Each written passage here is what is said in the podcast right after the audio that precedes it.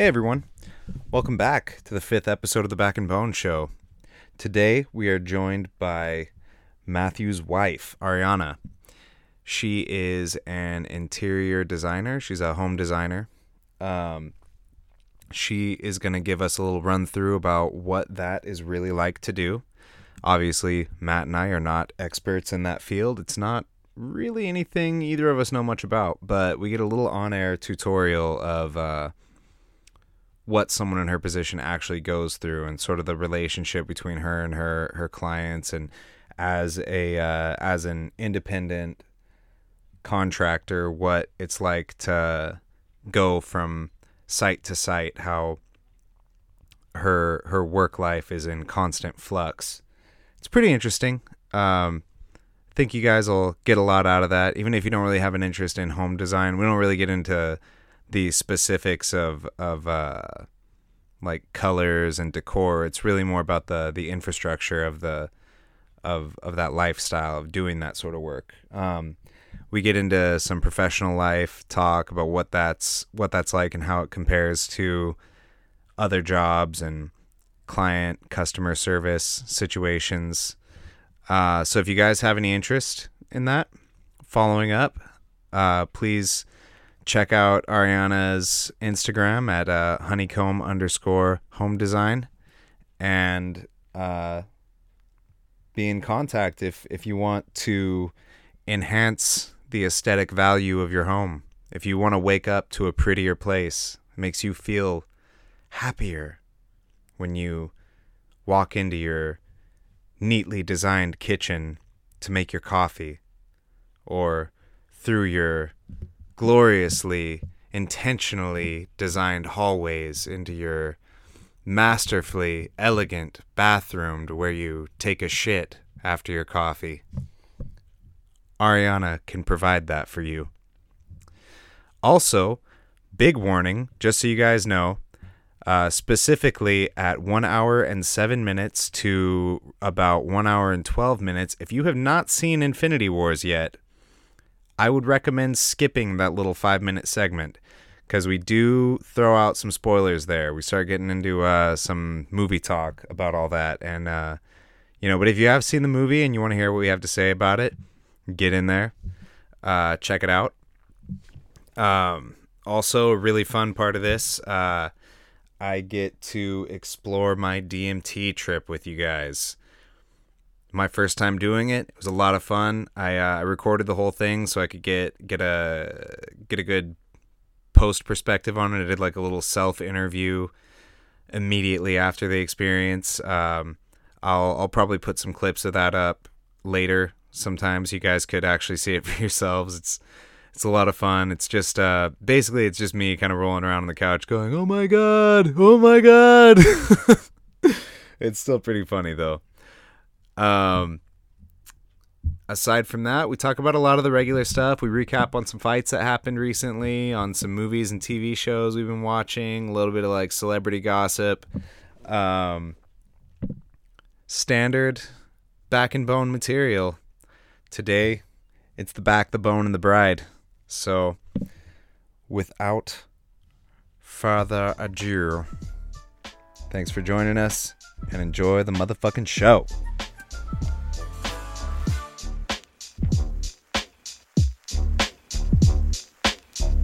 Turns all your bad feelings into good feelings. It's a nightmare. An Uzi? I'm not from South Central Los fucking Angeles. I didn't come here to shoot 20 black 10-year-olds in a fucking drive-by. I want a normal gun for a normal person. Whatever you're reaching for better be a sandwich, because you're gonna have to eat it. You thought he was white before? You should see that sucking now. I'll use small words that you'll be sure to understand. All right, fuck it, we're ready. Rock and roll. Hey, everybody. Welcome back to the Back and Bone Show. What is this, episode 4? This is episode 5. Oh, this is episode 5, yeah. We have not released episode 4 yet. Yes. So, we are happy to have you joining us. We are with Matt's wife today, Ariana. The back, hello, the bone, and the bride. Damn. The bride. That's how we refer like to it. We could name this episode The Bride of Backenstein. Yeah, there you go. That's perfect. I like it. Yeah, we're off to a good start here. So, since we were talking about this a couple podcasts ago, what did you think about Fedor and Mir?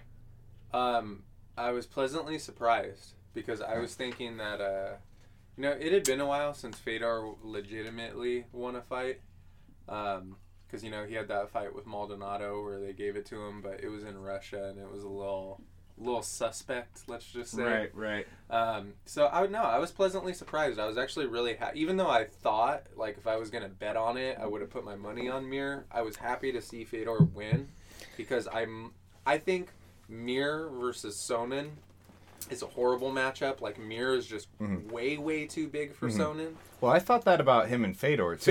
I thought the exact same thing. I agree, but I think at least Fedor has fought... he fought Dan Henderson, and Henderson knocked him out.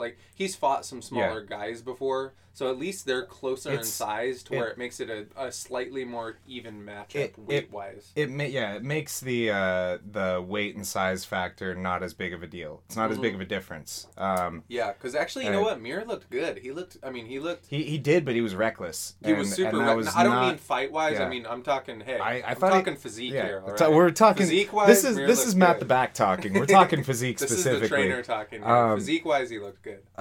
Fight-wise, he looked sharp. He just...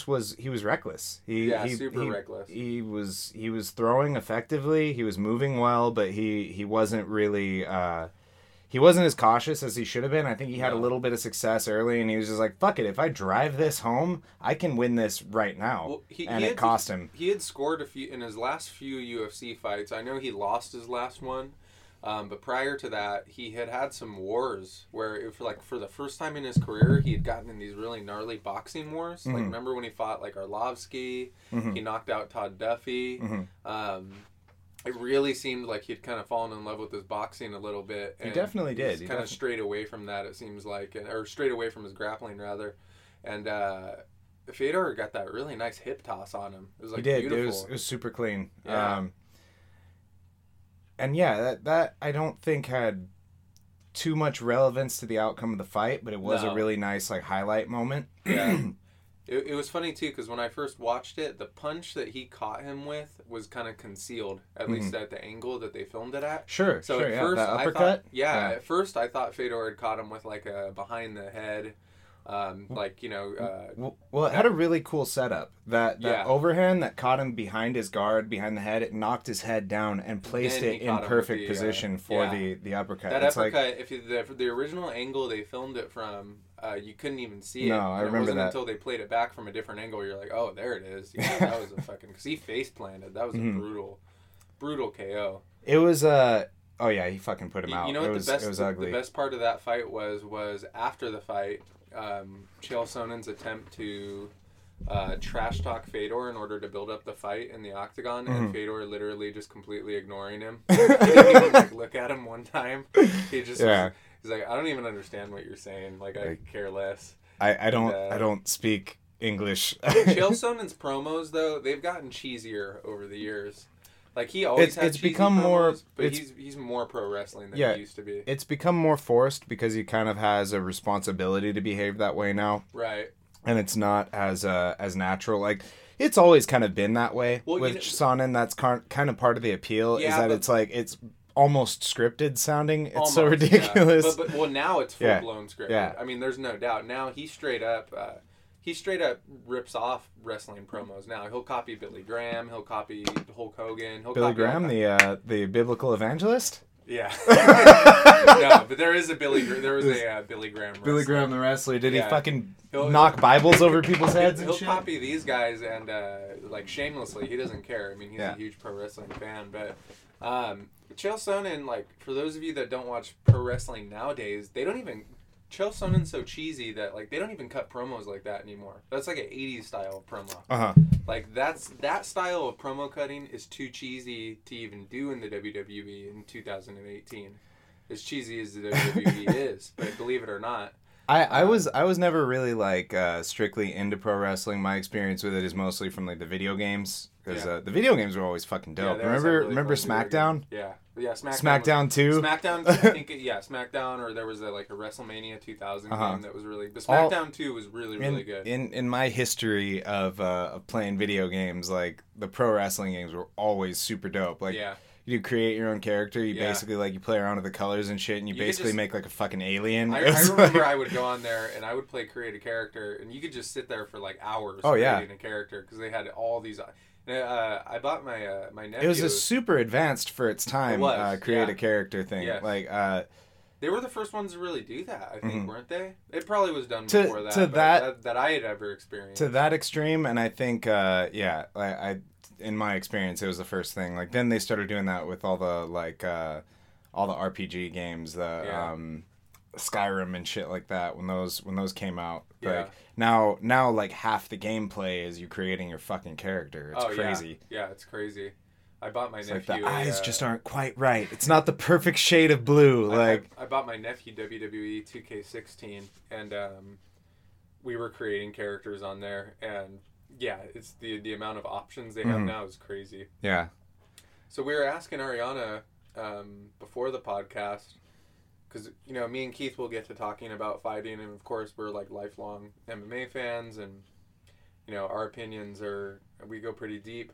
But we were kind of curious from a outsider's perspective, kind of more or less a casual. I don't even know if I would call her a casual MMA fan. Yeah, I would say she's a forced MMA fan. She's a viewer by osmosis. She happens to be in the room and is absorbing MMA as it happens. We thought it would be interesting. I would never put it on by myself. Yeah, we thought it would be interesting to ask her what fighters really catch her eye and why. Great question. I think when I remember we first used to go to your house, and your mom's house was the place to hang out and watch. Those were so fucking fun those days. They were so fun. Yeah. And it was when we first started dating a little bit, and so we Kim would be there, and I remember she always loved Benson Henderson with the angel wings, right? Kim loved Ben Henderson? I don't remember that. I remember that. I kind of remember her being annoyed by him. She said she always loved his legs. Kim, if you're listening, you loved his legs. I'm sure she loved. That sounds like something she would say for sure. But yeah. So that was the first one that I remember. And then the whole Conor McGregor thing, obviously he's in the limelight and he just shit talks, and that's entertaining to me. Yeah, of course. So yeah. I liked that. I would watch the fight just for that effect. And then you'd tell me all the backstory of them, and that would get me excited somewhat to watch it. Mm-hmm. So there's no fighter that you've ever seen where you just truly appreciate their fighting skill? That's completely it's a non-factor for you? I mean, they're all, to me, they're all very talented. I could never do that, I'm in awe of all of their... courage to get up there and be beat up. That's awesome. That's a really fair perspective for someone who isn't involved in that kind of training or that sort of world. A lot of people who stand from your perspective where they don't have experience with it at all or involvement in the sport, they look at it and they just assume that it's easier than it is. Mm-hmm. So that's actually more appreciable. That you can be all right, they're all awesome. Everyone who does it is good. I couldn't pick a favorite. I just think they dedicate their lives to this. You can totally tell. Mm-hmm. They give up their jobs, their family life, That's why I thought it was super... I probably annoyed the shit out of Ariana with this when it happened, but that whole speech that Meryl Streep gave at the Oscars. Oh, yeah. She was I thought that was super insulting to fighters. I don't know, I didn't want to be the guy to get all butthurt, but... I thought I just it really made me change the way I looked at her, because it's how could you say that? I guess you could interpret it a lot of different ways, but she kind of threw martial arts under the bus and said MMA, and she said it's not the arts. Yeah. Of course she was talking about acting, but at the same time a lot of people are going to hear that and they're going to think you're insinuating that martial arts is not an art, and you're fucking crazy if you don't think it's an art. That's just insanity. Well, we talked in the last podcast about the subjectivity of language, how people say things or you hear things or read things and it comes off differently than what it's meant to. But at the same time, Meryl Streep, her whole profession is to is to shorten the range of that subjectivity and be more specific with what she says. Like, but... Well, and the real fans of it are going to know that... I just feel like she has, like, no business even talking about martial arts. That was exactly where I was going to go, is she's talking about the most... I think in the whole thing, she... Prior to that, she's talking about how diverse the audience is. Mm-hmm. MMA, martial arts in general, is the most culturally diverse sport on the planet. It's also like the practice of martial arts has been around much longer than anything. It's a universal language. It's the one sport where you could put it on in any country at any time, and the people there don't need to know the rules. They'll know exactly what the fuck's happening. Yeah, they'll be able to follow it to some degree. No problem. Exactly one guy is fighting another guy or girl. One is gonna win. And someone is, you get what's going on. Clearly, there's some sort of physical conflict. To watching, but it's also the most complex sport there is in regards to the actual. Skill and the application of it. Right. It's much more complicated than a lot of people give it credit for. But again, going back to the Meryl Streep thing, I just feel like that was an example of someone looking at it from an outside perspective that has no experience with it, making judgments. And it came off that way. It came off uneducated. Yeah. Yeah, it came off very ignorant. That's exactly what it is. I'm not the biggest Meryl Streep fan anyway. I'm just going to throw that out there. There's only been a couple movies. I mean, she's a great actress, but there's only been like a few movies that I really, really... I loved her, and I loved The Deer Hunter. Mm-hmm. That's like one of my favorite movies ever. She was really good in that. But she's like okay. I don't know. I've just always found her to be a severe over-actress and... I could definitely see very, that. Very pretentious. Like, she always kind of has that air of... Even when she's in character, like, I'm Meryl Streep. Yeah, like, she kind of does. She does. Playing this person today. She almost comes off like she came straight off of, like, a Broadway stage play or something like that. Right. Speaking of good actresses, I went and saw this movie called Tully yesterday. It was an okay movie. It wasn't one of my favorite movies that I've seen. Mm-hmm. But Charlize Theron...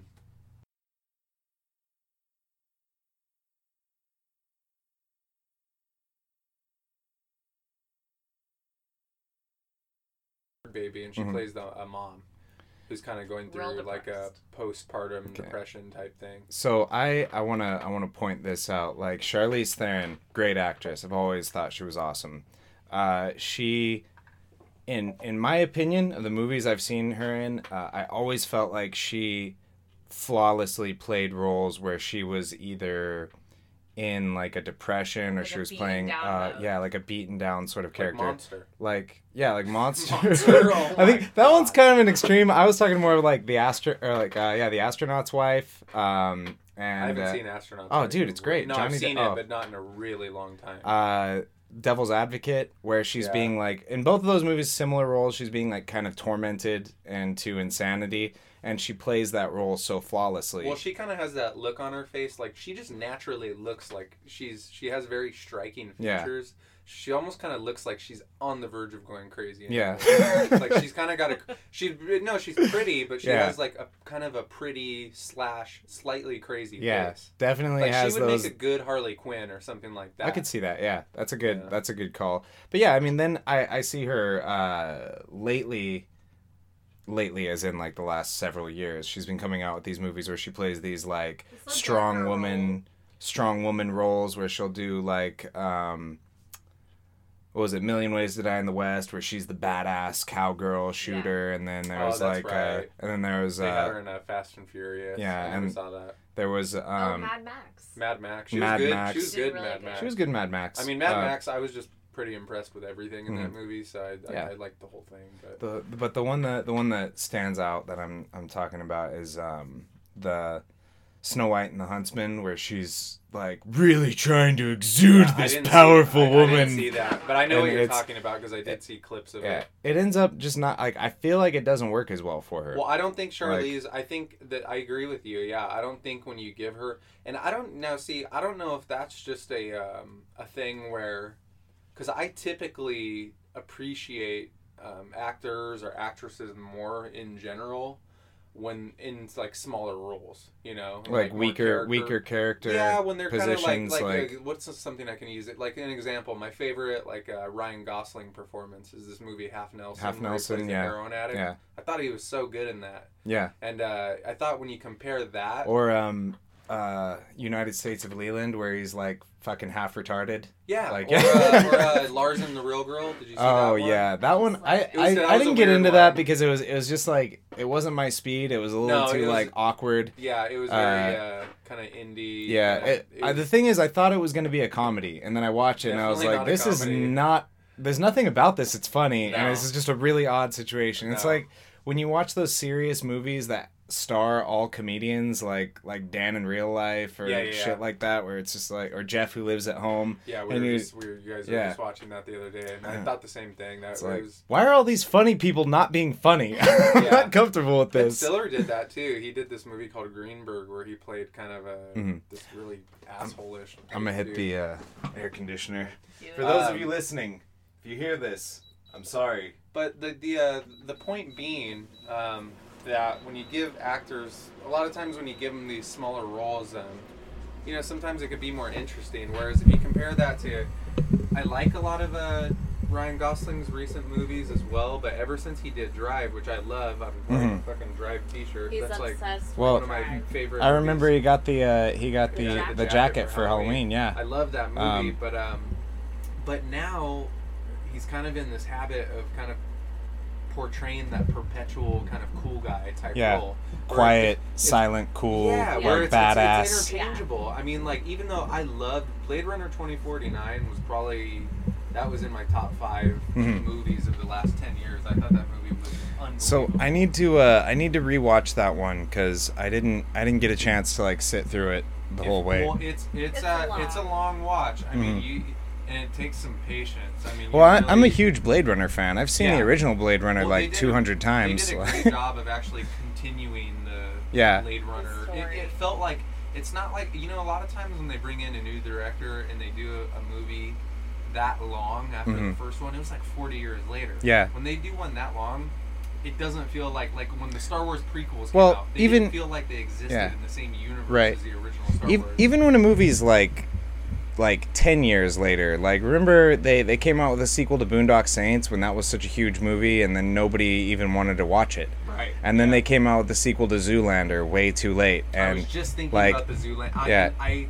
don't think I'll ever watch the Zoolander sequel. I tried and it fucking blew my asshole. It sucked. But the point being, with Ryan Gosling, you could take that character from Drive and it's almost interchangeable with the character from Blade Runner. I mean, it's kind of just the same. They put him in some cool kind of hipsterish outfit, right? You know, he hasn't really been taking that many interesting roles lately. So, you know, he's kind of typecasted himself now in that sense a little. But he has range. He can play all different types of characters. But it seems like he likes playing that role. I don't know if you found that's easy for him. Maybe that's just easy money. I don't know what you would call that. I don't know how that works in Hollywood. I don't know if it's one of those things where the actor. Maybe he has a contract with how many words he has in his script. They're like, you know what? If you don't say anything, we don't have to pay you. Well, I think it's also probably a thing, too, where they kind of almost know going into it. Like, I bet, like, the director of that movie kind of had an idea. Like, that's the type of actor. I don't know, you know? I'm sure it's probably a whole kind of amalgam of things all wrapped into one. Sure. But, he's already He's a long since established actor. He's been an A-lister since like he was a kid. Yeah, since he was like a fucking kid. Skinny little Ryan Gosling. You remember being kids and watching Ryan Gosling movies? What's funny is I actually just last year I watched an episode of Goosebumps that had Ryan Gosling. Oh yeah. I also watched an episode of Are You Afraid of the Dark that also had Ryan Gosling. Those were which are like practically interchangeable shows. So. Yeah, well, and the thing about those shows was that Ryan Gosling, he's a Canadian, I think. Yeah, right? Yeah, he's Canadian. I think so. And those were Gosling both, sounds like a Canadian name. Yeah, well, there was this weird kind of I was just thinking about this the other day. There was a lot of shows from the '90s that were like Canadian produced cartoons and real life series. My sisters used to watch Degrassi. Now Drake's. Now Degrassi was like the now Drake's a gangster. Yeah. Degrassi was the quintessential Canadian teen melodrama, but they also had like, you know, like Pete and Pete was Canadian. There was a lot of fucking loved Pete and Pete. Canadian produced. Mm-hmm. I was I'm gonna do a Matt Reviews Media on Pete and Pete, so I watched like the first 3 episodes of it, and I was like surprised at how funny I thought it was. You know, I think a lot of those Nickelodeon shows that we grew up with had very advanced humor for the time. They were very like because avant-garde. Yeah, like, they were a lot smarter than we were probably able to pick up on. Right. When we were that age. Whenever I go back and watch them, I always remember. I always laugh my ass off whenever I take some time to watch some old Nickelodeon stuff. So I was watching the pilot episode of Pete and Pete, and it was so funny. There was a character named Openface, and his name is Openface because all he does, he's a bully, but he just eats Openface sandwiches. So he's getting ready to like he's gonna beat up one of the Petes, and he's like, I'm gonna pound you, Openface style. Yeah. And then he's like, and then he tells he's got one of his little lackeys on the side, and he's like, Bobby, make me a sandwich, liverwurst, Openface. And it's like, I don't know. I just thought it was that is funny. Is that the bully who's on the whole show? Is it the same guy? You're talking about Endless Mike. Is that it's been so long since I've watched it, but in my head I know that's a familiar actor. He is, yeah. You're talking about it. Endless Mike is the one where Pete almost has to wrestle him. Yeah, that's the exact episode I'm thinking of, where he sabotages. Yeah. Pete he attempts to rip out a tooth in order to make weight. Dude, it's grotesque because he murders half the wrestling team. Like we don't really think about that. Like he so that he would have to wrestle Pete. I'm gonna have to fact check that, but yeah, Endless Mike he has been in other. I think he's one of the more famous, famous guys to come out of. I feel like he's somebody famous, and I can't quite put my finger on who he is. But another note on Pete and Pete, I saw a guy at the bar, at the Blind Donkey, this bar over pretty close to my house, and he was wearing the exact same shirt that Arnie, the strongest man in the world, wears, and I just started calling him Arnie all night. And he was like, who is that? It's from Pete and Pete, bro. And he's like, I've never seen it. I was like, get the fuck out of this bar right now. Wait a minute. So this guy was wearing an Arnie, the strongest man in the world t-shirt, and he didn't know what Pete and Pete was? He was wearing the same t-shirt that Arnie wears. And he didn't know. And he didn't know. No, he didn't. He was just wearing that t-shirt. So and was he just like a super hipster who just had no fucking... Dude, it was a Blind Donkey. It's like the most hipster bar you can go to. That's very odd. It sounds hipster. You can tell by the name. It's a hipster bar. It's great. I love it. But, I just started giving this guy shit for being the strongest man in the world all night. I couldn't believe he hadn't seen it, too, and he was wearing that shirt. So Endless Mike is portrayed by Rick Gomez. He's now 45 years old, man. Oh, that hurts. Okay, this is why he looked familiar. He's been in Teenage Mutant Ninja Turtles, 11-14. He was one of the thugs on Ninja Turtles, wasn't he? He was in Ray. Yeah, he was a thug in Ninja Turtles. Yeah. He was in Sin City, Transformers. He was Love Ranch. Ah, shit. Was he the one who mugs April O'Neil in the beginning when they robbed the van? I don't know who he was specifically. Bad timing. But, Bad Time? Is that him? That probably was him. He's been in a shitload of television shows. Yeah, that's funny, man. It's we're making connections here. There's like last time we did the Halloween thing with how weird was that? I know. So how weird was that? For those of you listening, you know, pay attention for the connections from your favorite 90s media. Yeah. So we wanted to ask Ariana about she's a designer, for those of you who don't know. More of like we always joke around and call her like a junior architect. She'll go in and she'll do not just the design aspect of the home, but also kind of complete it from the ground up, you know, as far as, well, you say what you do. I don't want to say I sound like a junior architect. Give us a rundown of what you do. Yeah. So I'm not an architect in the sense that I didn't go to school for architecture. I went to school for interior design, so it's basically everything interior-wise for your home, I plan and design and specify. And oftentimes I end up doing the exterior as well, picking all of the finishes, like if we're doing siding or stucco, what type of roof. So it is more than just picking paint colors, which people tend to think that's all I do. So not the case. But yeah, I have my own studio in Shell Beach, and I went to school for design. It's kind of all I've known since I was 17, 18. So it's really neat to be able to do that and be on my own, be my own boss. Who's your most annoying client ever, without naming names? You are. Okay. No. I've had some really difficult clients. I have to say it's oftentimes the ones that just think that they know better than I do, but they still hired me to do their design, but they think they're a designer. Those are the worst clients in any profession. Yeah. No matter what you do, you always get people who think they know what you're doing better than you. Like, hey, don't hire me if you're the expert. Exactly. Yeah. I've literally had to say, look, this is what you're paying me to do. Let me do it, or just you do it. Yeah, you get that in training.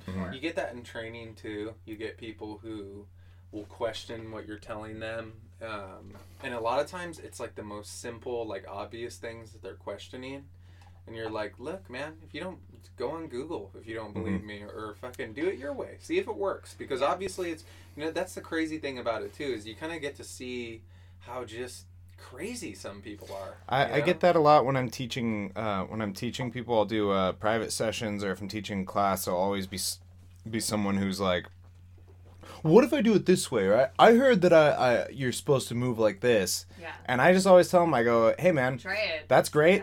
Do that, but you're in my session right now. Yeah. So during my time, do what I tell you to do. Yeah. Or don't come. Yeah. Because and that's it's obnoxious also because of the fact that they don't have the ability to see that it's interruptive, especially if you're doing a group class, right? If you're doing a group class and somebody says, well, I heard you can do it, or I heard you should do it this way or that way. And it's like, well, I've got, 20 other people to teach, and I'm making my rounds here, and I can't spend 10 minutes with you going over alternate ways to do this move. This is the way we're learning it today, right? A lot of the time, I'll stop people there. If they get too deep into it, I'll answer a question real quick. But I'll stop them there and I'll be like, look, we got to get through class. If you want to explore that more, let's do it after class. Yeah. We got to go through this though. Right, we have a curriculum. Exactly. And what's funny is you have to do the exact same thing in training where I'll show somebody how to do, say I'm showing somebody how to do a lunge and they're like, well, let's say I'm showing them how to do a standard lunge where they keep the knee over the toe, they hinge at the hip, they soften their back knee, 90-degree bend, whatever. But then they go, well, I heard you're supposed to let the knee track forward. And it's like, well, that's one way you can do it. If you want to make it more quad dominant, if you want to make it more hip dominant, you could hinge at the hip more. You can go into all these little minute details. Sure. But it's learn the fucking basic before you move on to variations. I was literally just having that conversation with one of the guys that I train with, beginner grappler guy. And we had an open mat last night. And I'm rolling with all these fucking killers who know what they're doing, who've been grappling for years. And then I got this guy that I train with, who, for one, he's a very low weight. He I'm an overweight 170 pounder, which means I'm about 200 right now. I'm going with this guy who's 135. And he just sits back into butterfly guard and starts trying to maneuver crafty techniques with me, and I was just like, dude, fucking stand up. Don't worry, I'm gonna put you on your back. He's like, well, I want to work on this. I'm like, don't worry man, I'm gonna put you on your back. Try not to end up there right now. Learn the basics before you start trying to be fucking Hoist Gracie. All right, I think people are just impatient and they want the quickest, fastest, cheapest, easiest way, and sometimes it's just not gonna happen. They want to do the fun stuff. Yeah, and even I can relate to that, because I remember even when I first started exercising or training of any kind, I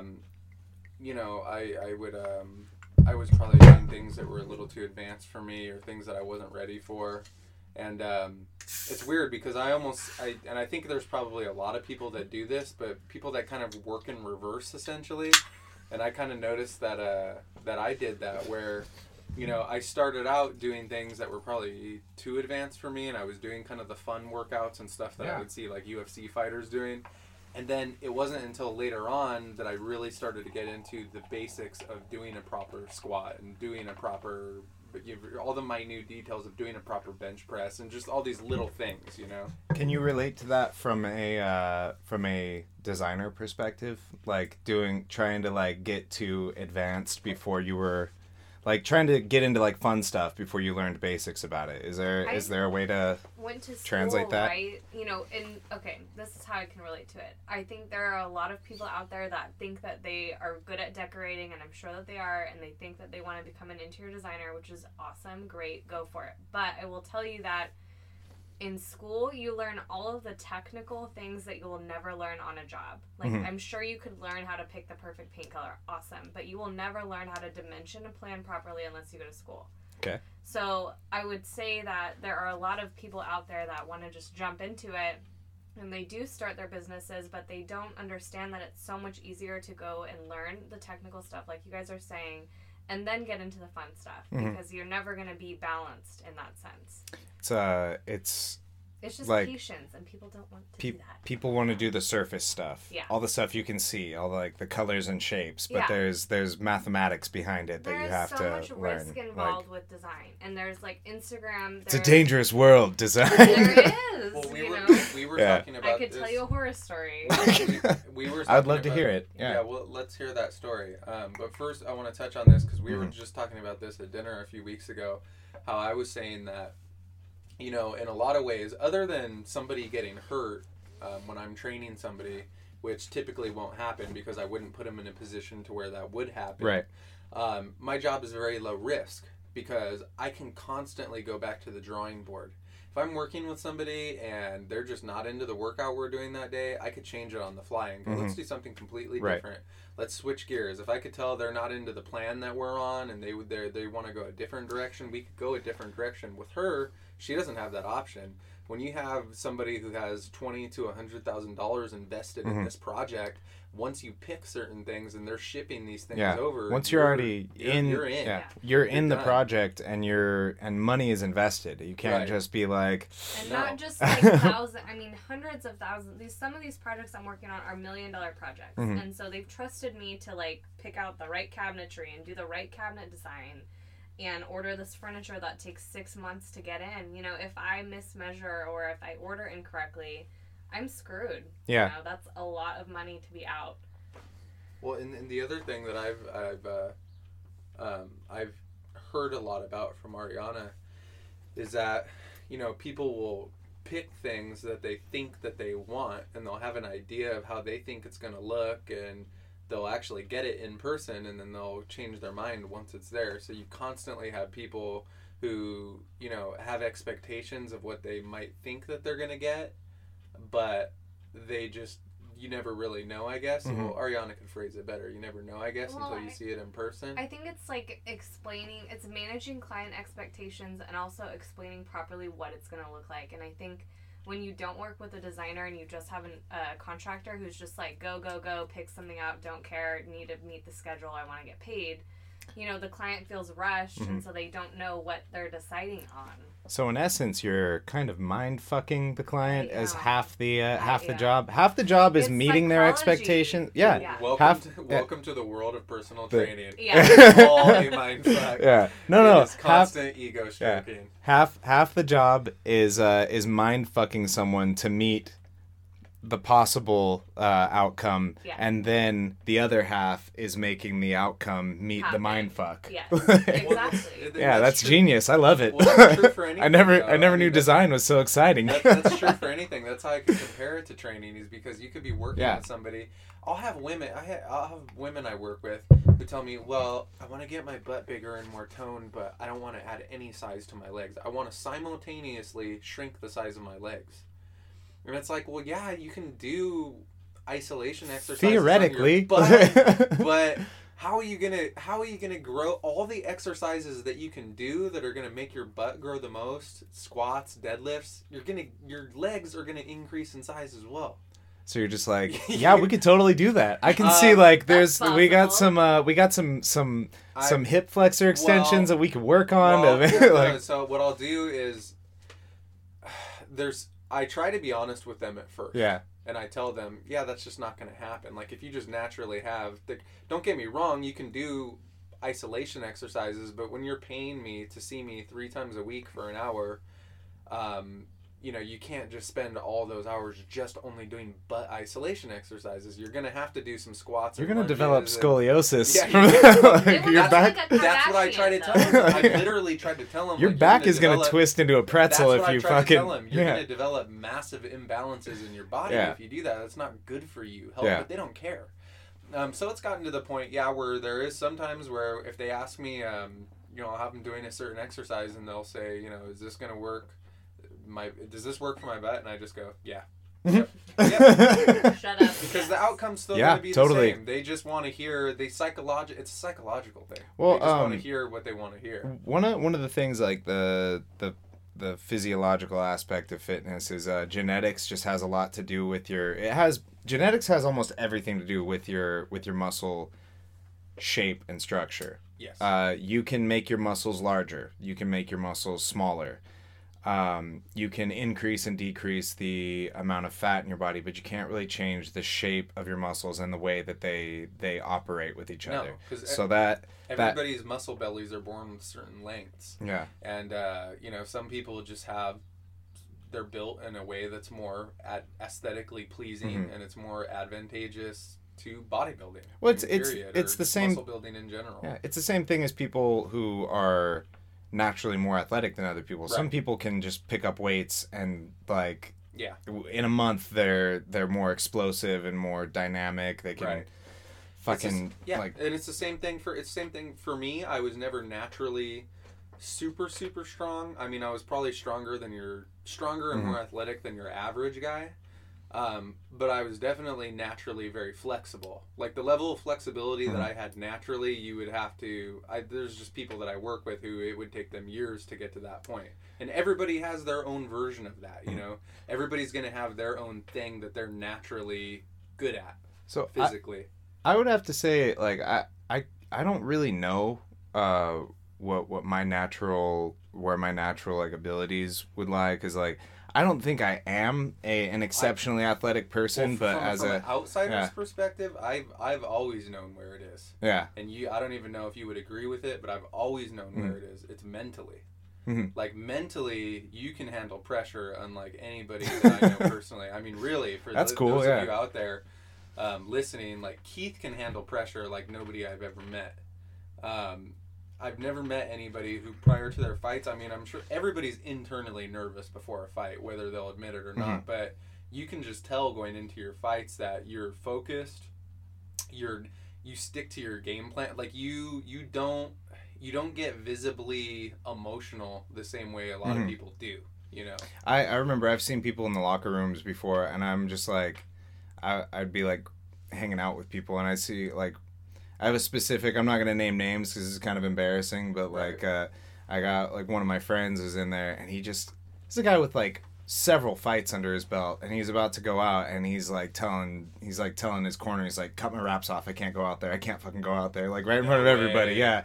And the guy's like, hey, man, keep your shit together. Cut the wraps off. Yeah, dude. I couldn't imagine, though, having the wraps on. And then, because I feel the wraps, for those of you who've never fought, which most of you probably haven't, when they put your wraps on, that's like a nail going into a fucking coffin. Dude, that means it is time. That's like that's when you start to, you feel, then, I don't know who you are. When they start to do your wraps, you're feeling the nerves. You're sitting there when I feel them start putting the wraps on, that's where it starts to get real. That's where it's like, shit, this is about to go down.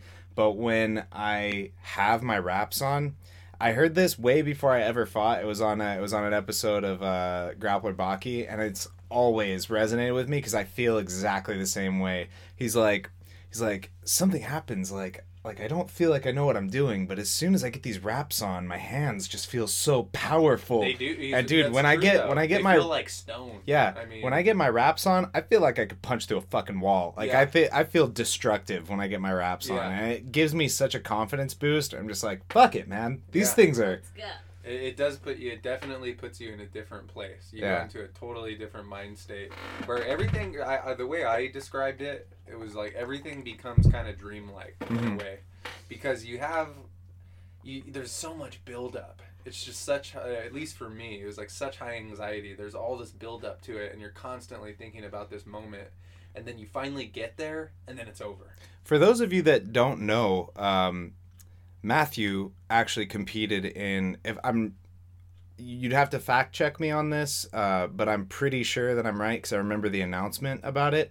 But Matt actually competed in the first ever amateur mixed martial arts event in California. The first, really? I believe that the one that was at the Armory, the Santa Maria one that you fought on, I think that was the first camo event that was held. Wow, no way. It might have been one of the first. But I think I remember Jeremy Lapin, the guy who owned Camo, or he was one of the CEOs of Camo. I don't know how that worked, but he was like one of the head officials. Yeah.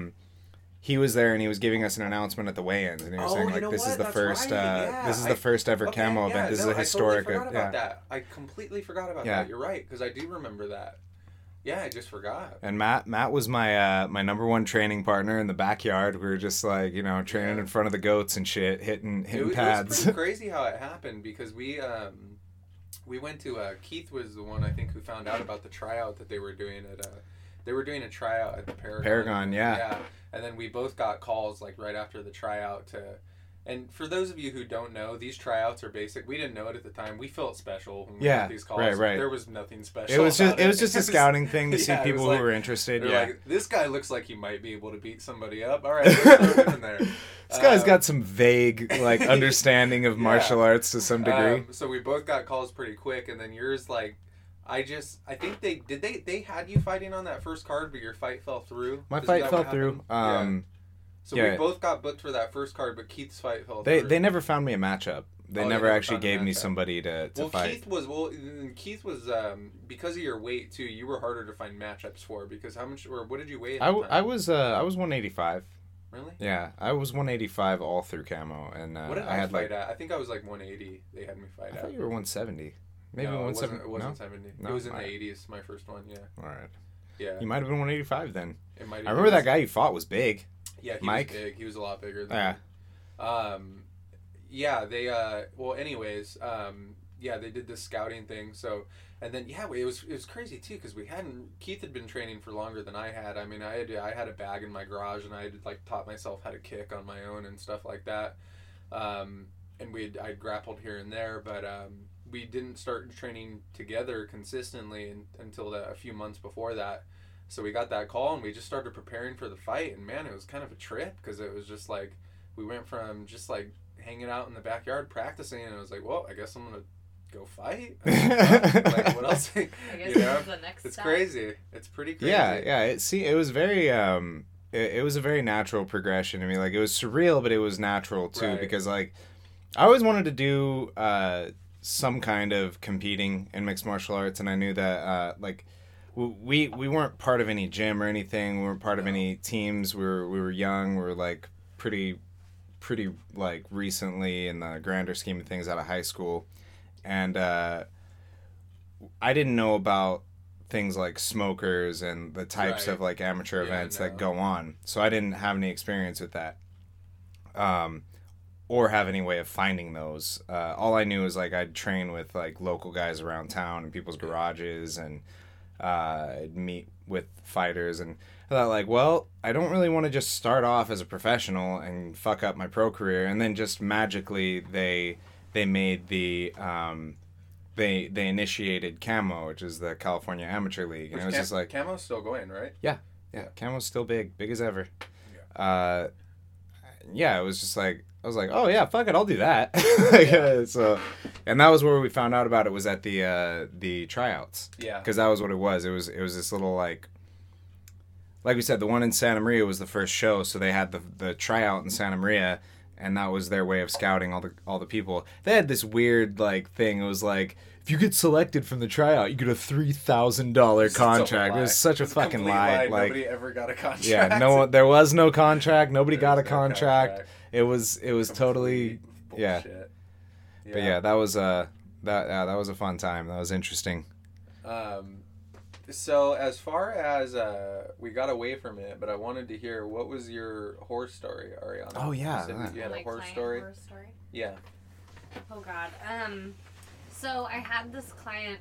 It was a whole house remodel that we ended up doing. They had a flood, and we had like 2 months to put the house back together.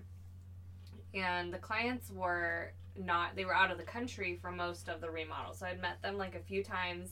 I got brought onto the job by a contractor who actually went to Matt's gym. And anyway, so everything was going great. Loved all of my selections. We started getting things installed. New shower tile, new flooring, like everything.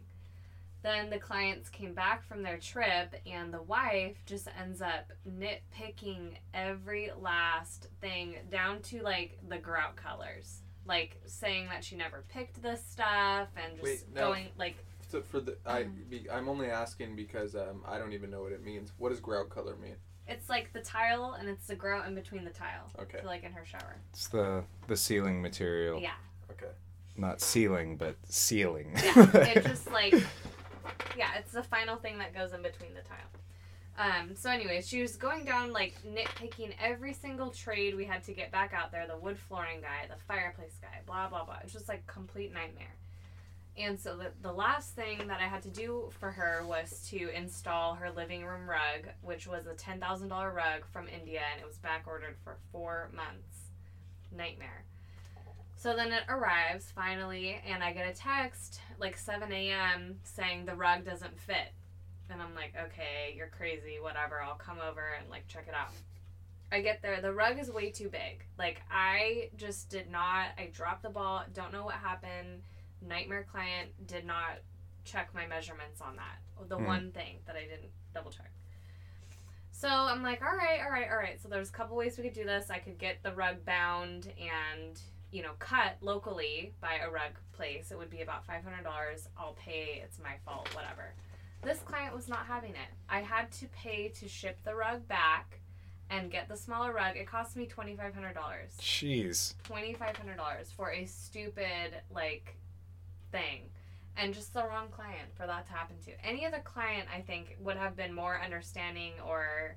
easier to work with, but, like, that's a prime example of, like, shit can go wrong and it can get very expensive. I can comprehend that from, I work in food service, and I've had a lot of different jobs in food service over the years, and there's just a huge difference between, from customer to customer. Like, a little thing can be no big deal, or it can be just, like, they want to have you fired because you forgot the honey mustard. And like, which is like, crazy. I always thought that was nuts because I always make it a point, not even a point, it's just naturally how I am, but when we go out to eat and, like, something gets messed up, I don't even care. I don't make a big deal. I don't even bring it up. I fucking hate mayonnaise, but if there's mayonnaise on my burger, whatever, I'm fucking wiping it off. Like, I don't give a shit enough to make them go back and then have to wait. Like, it's not that big a deal. You can't even understand, if you don't work in food service, how much attention to detail we do, like, as a team. We are organizing a staff in the back. Like, it's a fucking beehive back there of activity where it's, like, it's all smooth and light in the dining area. Everybody's enjoying their food. And in the back, we're all just scrambling around, like, and, like, we got to make sure everything is perfect. Shit falls through the cracks. There's too much going on. Yeah. You know, well, like what I never could understand is how some people just don't understand the concept that it's not the server's fault. Like, if something gets messed up on your order, like, the chef is the one who fucking cooked it. And the expos, are responsible. Expos and food runners are, like, we check it, make sure everything's good. At one point. That's mostly what I'm doing right now, is expoing and training for server. For those of you that don't know, I thought expoing was, like, the hardest job you could have in the kitchen, in a way, because you're in between the chefs and the servers. And the servers are constantly ripping into you.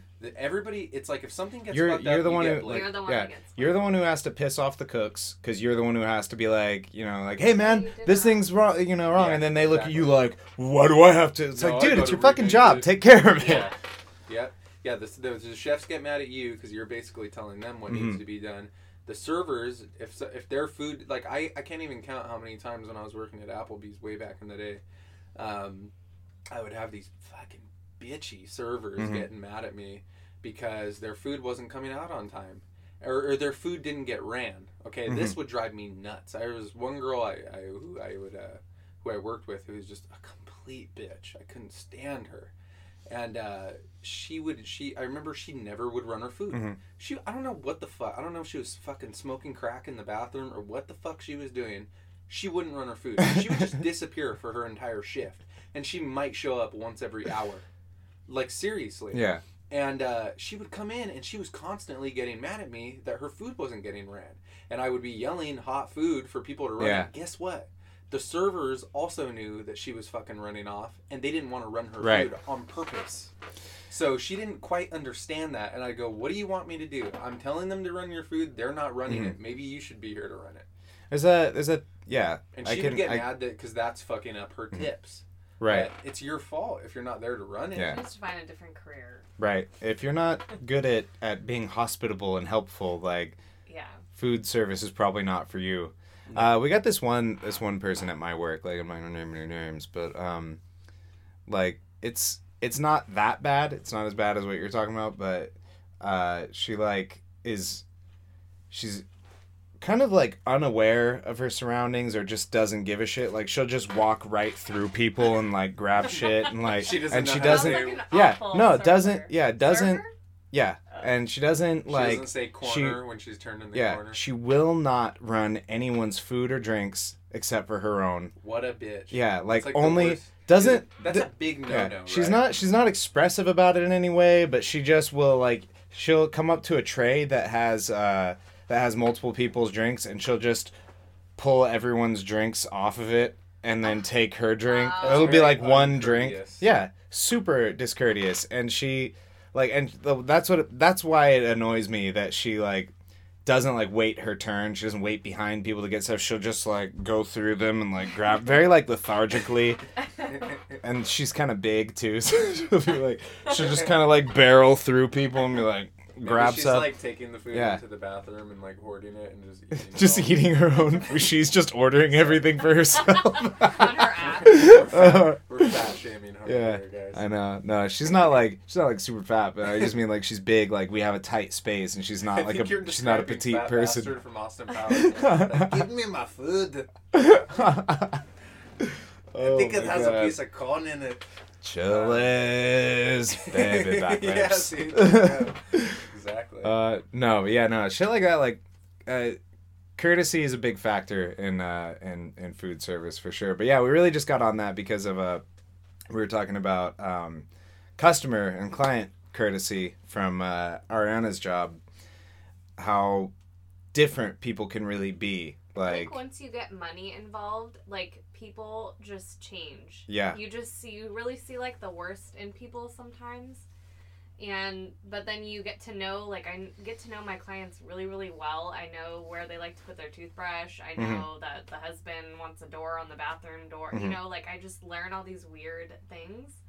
Sure. I mean, that makes sense because like, you spend so much time working with them that you get to know their quirks and you get to know, like. And sometimes it's, you know, for like a year-long project, and so mm-hmm. you get very involved in them, and then sometimes when it goes really, really well, I get sad about the project being over, and I mm-hmm. kind of like miss my clients because when you're self-employed, you don't have, you know, this team of coworkers around you. Right. And your clients become your friends and your coworkers somewhat. Mm-hmm. So yeah, it's crazy, the dynamic of it all. That is crazy. So much time with a temporary group. It's like, it's like, and you're changing setting every like couple weeks or couple months that you're, you know, at your job. It's a whole new position. Yeah. So, I know you guys are out here right now to see a concert. Who are you seeing? We're going to go see LCD Sound System and the Yeah Yeah Yeahs. That was a mouthful for sure. And they have a special guest coming. So we'll see who that is. Cool. Matt wants to think it's going to be Arcade Fire, but don't think so. Okay. Well, you know what I want to get into? Forget about this silly, stupid little concert. I want to get into Keith's DMT trip. Oh, man. That was a show in and of itself. So, recently, a dear friend gifted me with a couple hits of DMT. He actually gifted Matthew and I with a couple hits of DMT, but I was too big of a pussy to take mine. Matt doesn't like psychedelics, and I fucking love them. So that's one angle that we differ on. The short story is it was fucking amazing. It was tremendous. I did was I got off work and I came home, and I had the two hits ready. I sprinkled the first one over some weed, and I put some, like, specifically I put on relaxation radio on Pandora, because I just wanted, like, some peaceful music. I set up my camera, and I was like, I want to document this for posterity. And does it look like? Can I, like, what is it? Is it in, like, powder form? It's like a powder crystal form. It looks like a wax. Yeah, it's almost like a dabs. Like a dab. Yeah, that's what it looked like. That's probably a better way of putting it. It's like a wax. So, he gave it to us in little capsules. So we popped the capsules open and put it on the weed. So the first one, I don't know if I took the hit wrong or if I just, like, didn't hit it hard enough or didn't hold it long enough, but I took the hit, held it in. And when I let it out, immediately I started feeling something. I was just sitting right there on the couch where you are, and I had my lights off, but I had a little, like, I had this little, like, multicolor lamp thing going, and I was just like, oh yeah, I feel a little something, you know, and I see these little, like, geometric patterns, like layered over everything, where it'd be like little triangles and squares, and they'd be kind of dancing around. I'd be like, yeah, this is kind of fun. And I was trying to talk. I remember that was my speech was very jumbled up. I had a hard time, like, I wanted to be vocal with the camera so that I could document what was happening. And I would, like, I'd see something and I would be like, okay, I'm looking at things in my room. I'm looking at shadows, and I'm looking at, like, all the stuff that I have over here. And I'm like, I can kind of see, like, I can see, like, a scary face, but it doesn't make me feel afraid. It doesn't feel, like, malicious. And then that would come out as, like, this is a face, scary face. So you were just, like, lights off. Yeah. By yourself. Yeah. Got a little snuggie. Yeah, I was just sitting there, all comfortable. Like, I had my sweater, my sweatpants on. I'm like, okay, this is nice. And so that passed in about 5 minutes. It didn't really get very intense. And then I was just like, all right, I got this second hit. I might as well take it now and just, like, you know, get the most out of this instead of just having another, like, half-ass trip later. And I remember specifically saying to the camera, I was like, I don't know if I just have a high tolerance for psychedelics. I've had a really hard time, like, sort of crossing the, you know, breaking through into the other dimension the last several times I've done them, whether it's, like, shrooms or LSD or whatever it is that I do. I haven't been able to, like, cross over. And I was like, it's probably the same for this. So I put the other hit in, and I make sure that I get it, everything. I completely, like, just starch this bowl. And I just laid back, had the color lights off and everything, had the music playing. And then immediately, before I even finished holding in the hit, I held it in for about 10 seconds. I counted down. And when I got to 2, everything started going fucking, like, and when I started to exhale, the exhale felt like it was, like, 10 minutes long. I was just like, I couldn't stop exhaling, and it was like, it literally is like, it's like Shang Tsung in Mortal Kombat, and your soul. Yeah, my soul was just being like, yeah. So I'm laying down on the couch right here. I'm looking up at the bars of my bed here, and this sheet kind of, like, starts to form over it. And on that sheet is all, again, the geometric shapes, the squares, rectangles, triangles, and they're all kind of, like, dancing, creating this pattern. And then I don't know where that peels away like a curtain, and there's a more solid, more colorful, more more detailed thing of essentially the same thing. If you ever see the movie, I really recommend this, especially if you like drugs. You should watch the movie The Secret of Kells. It's a very psychedelic animated experience. It's a family friendly like fantasy movie, but it's art themed. The whole point of the movie is visual arts, and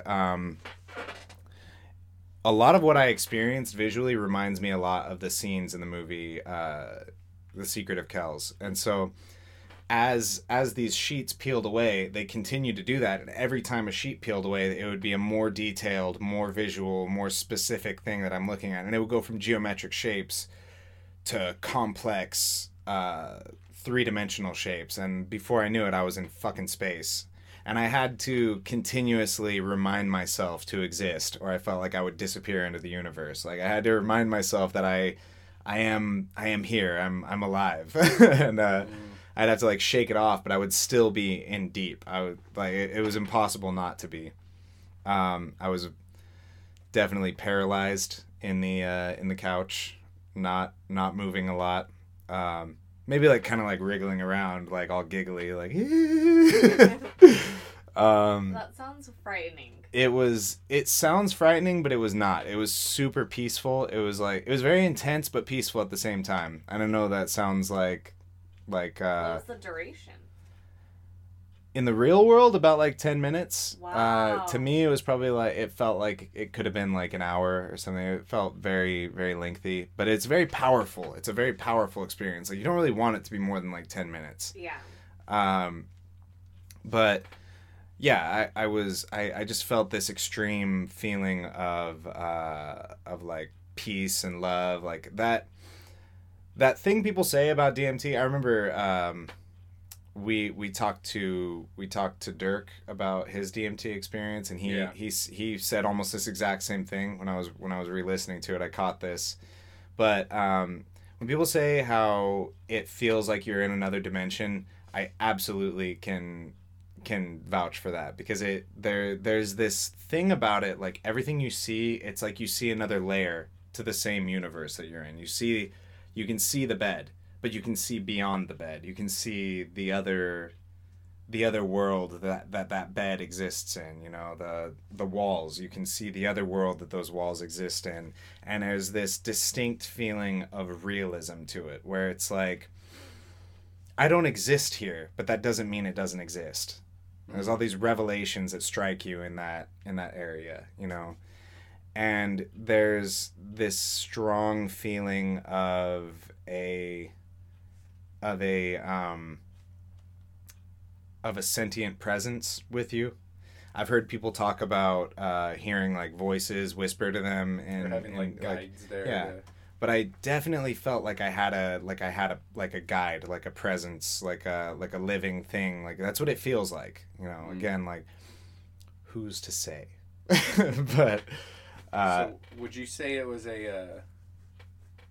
was it as big of a mind fuck as the ending of Avengers: Infinity War? It was the biggest mind fuck. That's right. I watched Infinity War right before I did DMT. Oh, did you? Yeah, I did. I thought that would be a really good idea. Yeah. Watch Infinity War and then to go fucking drop DMT. That was a good combination. What did you think? Oh, I loved it. Yeah. I thought everything about it. I don't want to give any spoilers away, but thought it was very. They did a good job of being relatively true to the comics and everything. They didn't like stray too far. No, they got the spirit of it, and yeah.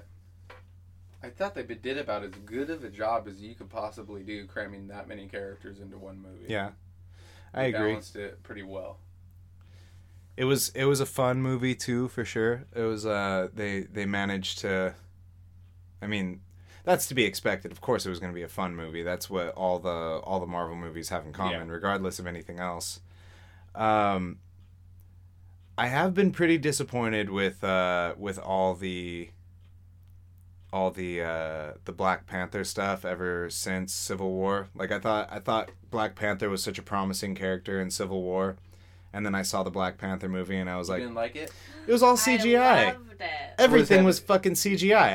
I couldn't get into it. It was like Just make it a fucking cartoon. There was a lot of... I didn't love it as much as, everybody out there did. I mean, I thought it was good, but it didn't, like...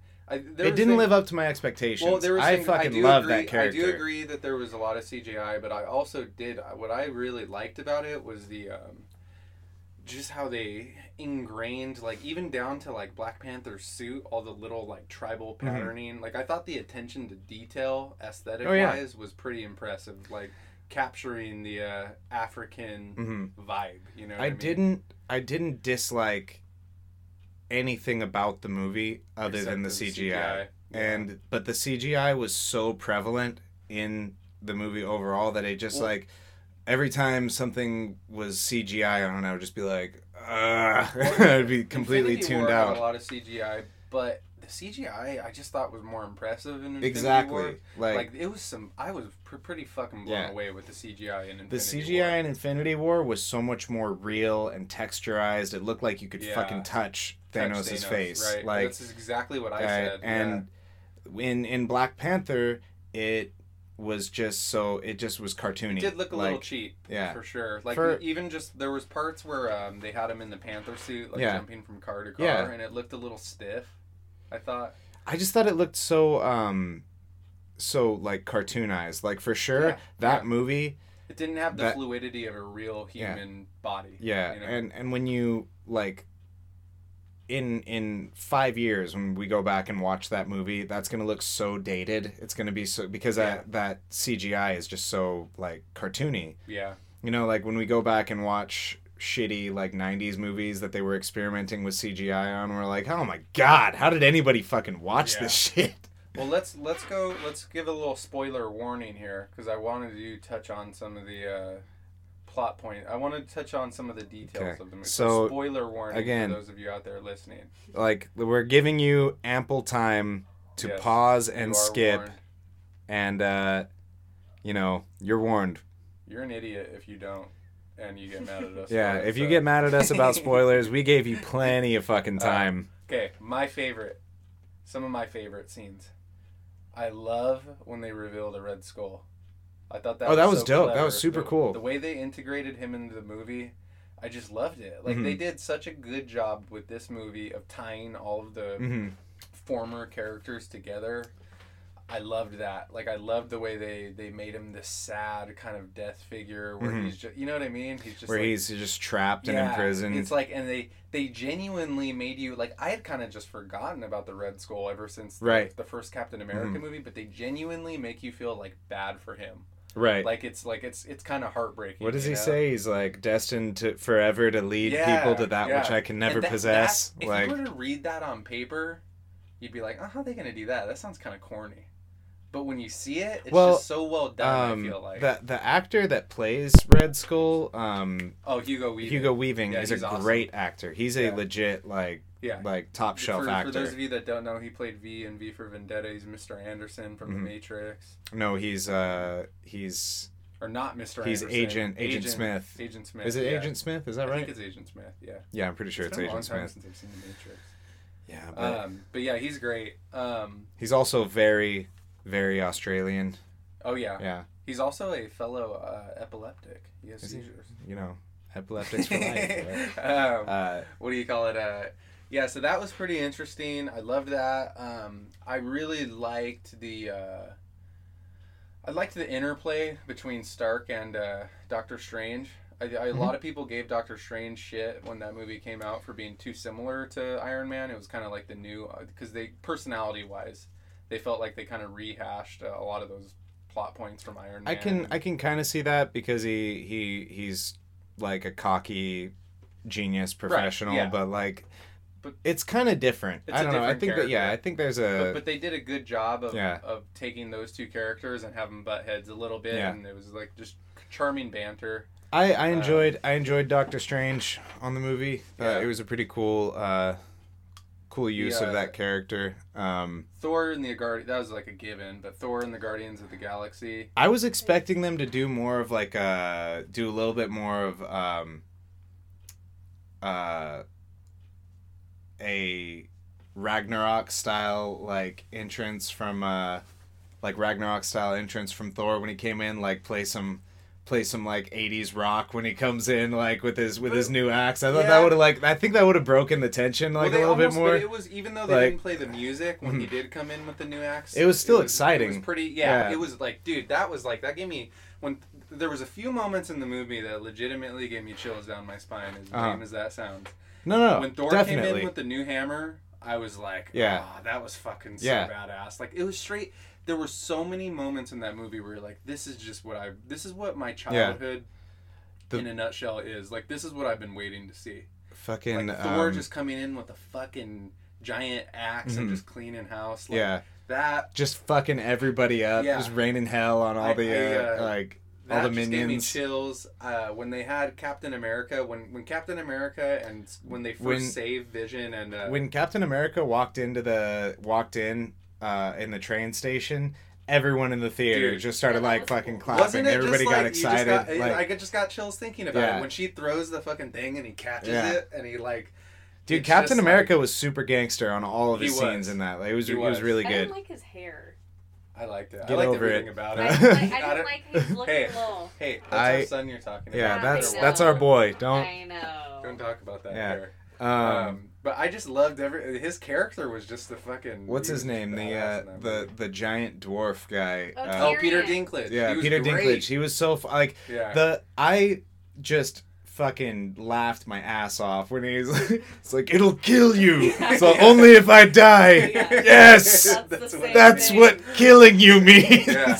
I mean, Marvel is just... I love them or hate them, which pretty much I think you're a moron if you hate them at this point. Yeah. But what Marvel has managed to do is, it's really just, not only is it like the most incredible thing in the history of comic books, but it's like one of the most incredible things in the history of movies. It's just unbelievable. Like, if it's definitely it's definitely living up to its name as a Marvel in any genre that it breaks into, or any, not genre, but any medium that it breaks into, it's elevating itself beyond expectation. I think. Yeah, I mean, like, Marvel went from, for those of you, like, when I was in high school, Marvel was on the verge of bankruptcy.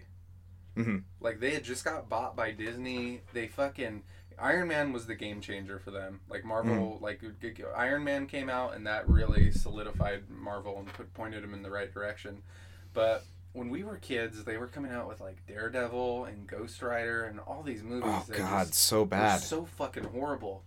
Really, was that the worst, like...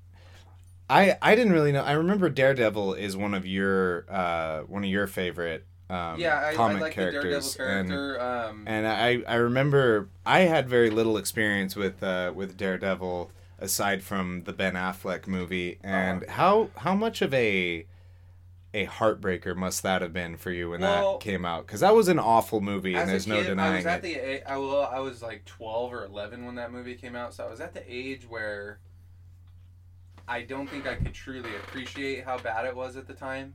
Like, I remember it was just so rare that we got superhero movies back then. Even back then, I couldn't forgive the dance fight scene at the playground with him and Elektra. That was... I still knew it was bad. I didn't have the kind of... I can't look at it the way I... Now I can look at it even more and just completely pick it apart, whereas back then I didn't have that ability. Mm-hmm. But, no, but back then, the way I remembered it is that anytime a new superhero movie would come out, I was excited just because... Even if I could tell it was going to suck, I would be excited just because there was a superhero movie coming out. Right. Like, because you didn't get those that often back then. It's not the way it is now. Mm-hmm. Even now, I'm still like, I can still get juiced up about any new superhero movie coming out. I remember when I was a kid fantasizing about, like, why can't they just connect all these movies together? Uh-huh. Why can't they just make one big universe? I don't understand. Like, why is it so hard? Not knowing that different studios owned different properties, and there was all... I didn't realize that. Yeah, and I had that exact same that same like thought. It's like and, I like this villain, I like these superheroes, why don't they just put it together? And like, the closest you could get to that would be like if you were watching the X-Men or Spider-Man cartoon, and you'd get a cameo from the X-Men or Spider-Man on one of the other cartoons. You know, every once in a while you'd get that, which that was really cool. That was the closest you could get to that, but it still blows my mind. Like, just the other day I was leaving the gym and I'm going by 7-Eleven, and then they have a Deadpool decal on the window, and he's like, has a little a speech bubble of him saying something right as you walk in.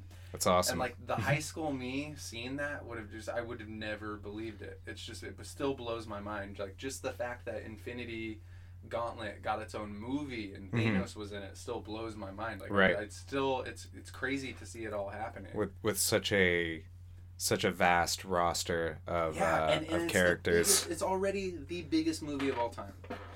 So it, not only would I have been shocked that you would have told me that they're going to make an Infinity Gauntlet movie, I also would have been even more shocked that you would have told me, well, it's also going to be the biggest movie ever. It's going to be an Avatar and like everything else. Like, what? Really? It's crazy. I want to hear Ari's thoughts on it. Yeah. On the little one we just saw? Yeah. Yeah. Deep sigh. Deep sigh. Mean, so, like, Matt has been talking about this movie for, like, ever, you know, and showing me... With a raging erection, just... like, total hard-on for this stuff. But I like... I mean, all of the movies that he's taken me to, they've been very entertaining. I have, like, whatsoever no interest in the actual comics, but the movies are entertaining the entire time. I really liked the Doctor Strange one. The full movie when we saw that, because I just thought the visuals were really trippy. Yeah, it was almost like it had really like cool. An Inception kind of feel to it a lot of the time. Yeah. Like, I just paid attention to like the way the buildings were going, and I loved all of that.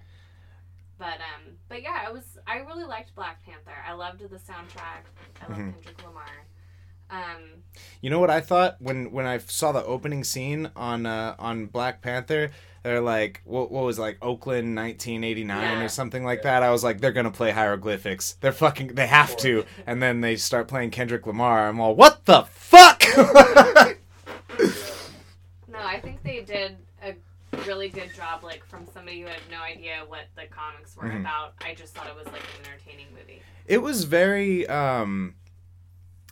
it was very intro to the Black Panther style, like very intro to T'Challa. How into Black Panther are you, Matt? Like, you read the comics at all? Are you? No, I didn't really follow the comics heavily at all. But I was always a huge fan of just the design of the Black Panther and then kind of the history behind it, because Jack Kirby was the guy who. Stan Lee, first of all, people always give kind of Stan Lee credit for creating the Marvel Universe and stuff like that, but Stan Lee was more or less kind of like the businessman behind the Marvel Universe. When you're talking about the actual characters in the Marvel Universe and the world of Marvel, there's two guys who are really responsible for creating it, and that's Jack Kirby and Steve Ditko. They basically created this universe. They came up with the looks of all the characters. They created these worlds. But I'm a huge fan of Jack Kirby, and he was the first one to do Black Panther. And I just always loved the way that character was designed, how he had the pinstriping on his gloves. He just looked like a more streamlined, kind of sleek version of like Batman. Yeah. I got into Black Panther a little bit later. It was before I saw him on Civil War, but like he was like one of the first characters I got on that Marvel Contest of Champions game, and so after I played as him, I was like, I kind of like what this guy, like, I like using this character, I like his look, and so I started like researching the Black Panther character. I always thought he was, once I looked him up a lot more, I got really into it. I started really liking that character. I like the history and background of him. I like how his primary superpower is that he's a fucking badass martial artist, and then he has everything else on top of that. Like he's like his expertise in fighting is his main thing. Yeah, and like, he's just a cool character to begin with. Like he's got a cool backstory. I thought he was really, really well represented by Chadwick Boseman in Civil War. Like casting. I thought that's the look and just his personality just fit. It was super cool. Yeah, that accent. That accent he does is great. Really, really good. I was sorry, I'm dying. I know, I don't. I'm super hot too. I'm just trying not to like let the AC fuck up the audio, but if we could get bad audio, guys, here, it's totally my fault because I requested the AC be turned on. It's okay. You know, I think we're going to be able to cancel out the background noise later in the editing, but I was going to say this definitely has more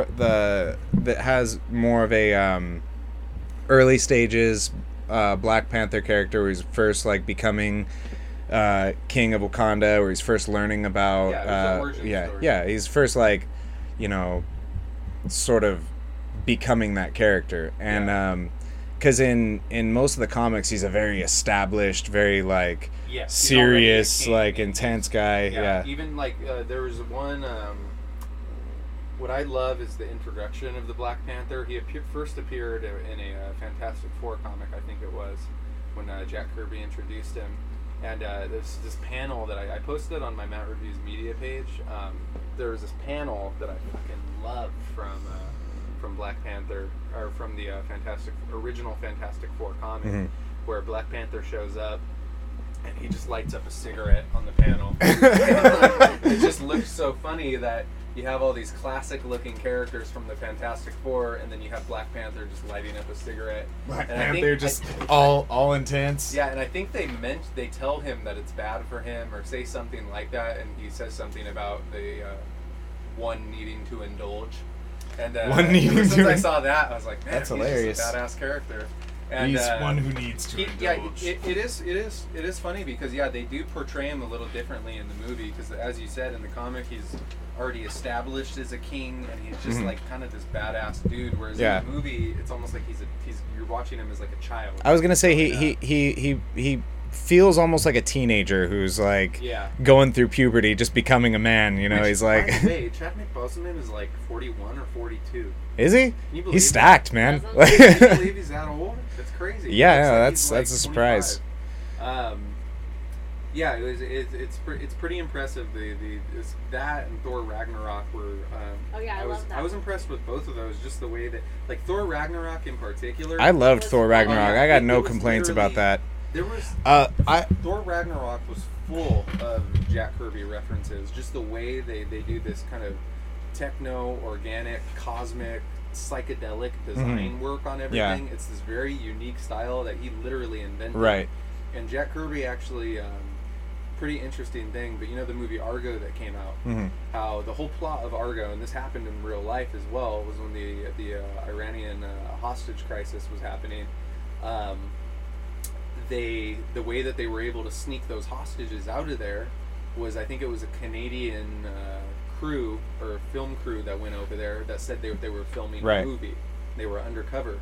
Well, the movie that they were filming, Jack Kirby drew all the storyboards for.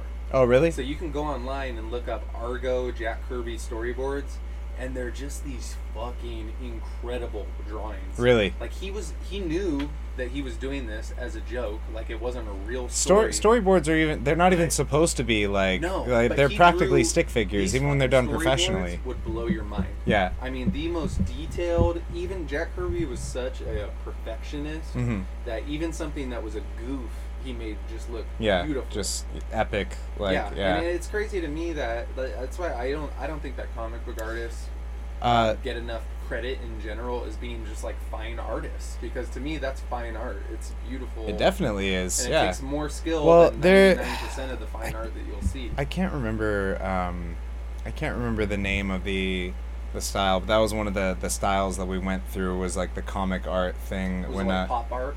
I think it was pop art. Was it like Roy Lichtenstein and... Yeah, that was it. With the very, like 50s man and the dame on his arm. Roy Lichtenstein would actually... He didn't even... see, Roy Lichtenstein... Dot. Yeah, the little dots. Yeah, that was... Roy Lichtenstein would actually... He didn't even create those paintings. He would take pre-existing panels or drawings, and then he would just blow them up. Right. Which, like, I never knew that. I always thought that was super. That's super weak. Yeah, I didn't know that either. It's like Andy Warhol. You know, they're all around the same. Andy Warhol didn't necessarily. That's why. Andy Warhol was different though, because Andy Warhol, number one, was a really, really good artist to start with. Like, he was always. He was a good artist. Like we were talking about before, about like people who really can create art, and then they go into this other fucking phase. Andy Warhol started off as a great artist. He already was a great artist. He kind of got bored with it, and then he basically just created this factory in New York where he would distribute mass-produced art out of it. Mm-hmm. So Andy Warhol was kind of like the original, like almost like street artist. Yeah. And he would do other forms of art out of there. Like he would have like the Velvet Underground come and perform there, mm-hmm. and record music there. And it was like the Andy Warhol thing was like that was one of the original, like the whole point was the scene of the art. It was like it was the hangout. It was the studio. Andy Warhol was like the first like hipster. He was like the first. You could say that. Seamster type dude who, yeah, definitely. So speaking of these psychedelic artistic experiences in a Marvel universe setting, have you gotten to watch Legion at all? No, that's been on my like to watch. Oh man, though. It's really good. It's really, really good. So there is I don't know. I watched it online, but there's a thing about it where it doesn't really feel like so much like a Marvel thing, like there isn't really that much action in it. It's right. More about the psychedelic experience, which I kind of appreciate that they went that way with it, because the character David Haller, you know, spoiler alert for all you guys who, oh fuck you, it's he's Professor X's son. Right. And he's like kind of got similar powers to like what Phoenix has. Yeah. David Haller is what you'd call like an Omega level mutant or whatever. Yeah, he's an Omega. Yeah. So he's like all powerful. He's practically a god. But his weakness is, in the comics, his weakness is that he's fucking schizophrenic and he has manic depression and he's generally good, but he also has like a vague sense of reality, and that's sort of what they portray in this show. Is this guy, but instead of him being schizophrenic, the schizophrenia is more of like a side effect of his power, because he's tapped into everybody's minds and every sense of the universe, and he's just trying to make sense of it the whole time. It's a very visual psychedelic experience. It's mostly they touch on other mutants. They have a little bit of stuff going on with other mutants using their powers and stuff, but it's more of a like psychic warfare. Everybody's like it's all about the different types of psychics and stuff, and it's kind of fun like that. Well, it's cool that they did that though, because you can only go to that superhero well so much. Yeah. Like, and I think that's right.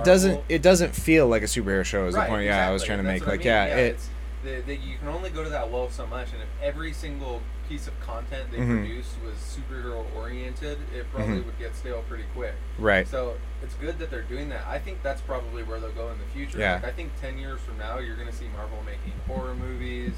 Yeah, you know, they're going to do all kinds of different stuff. I think Marvel.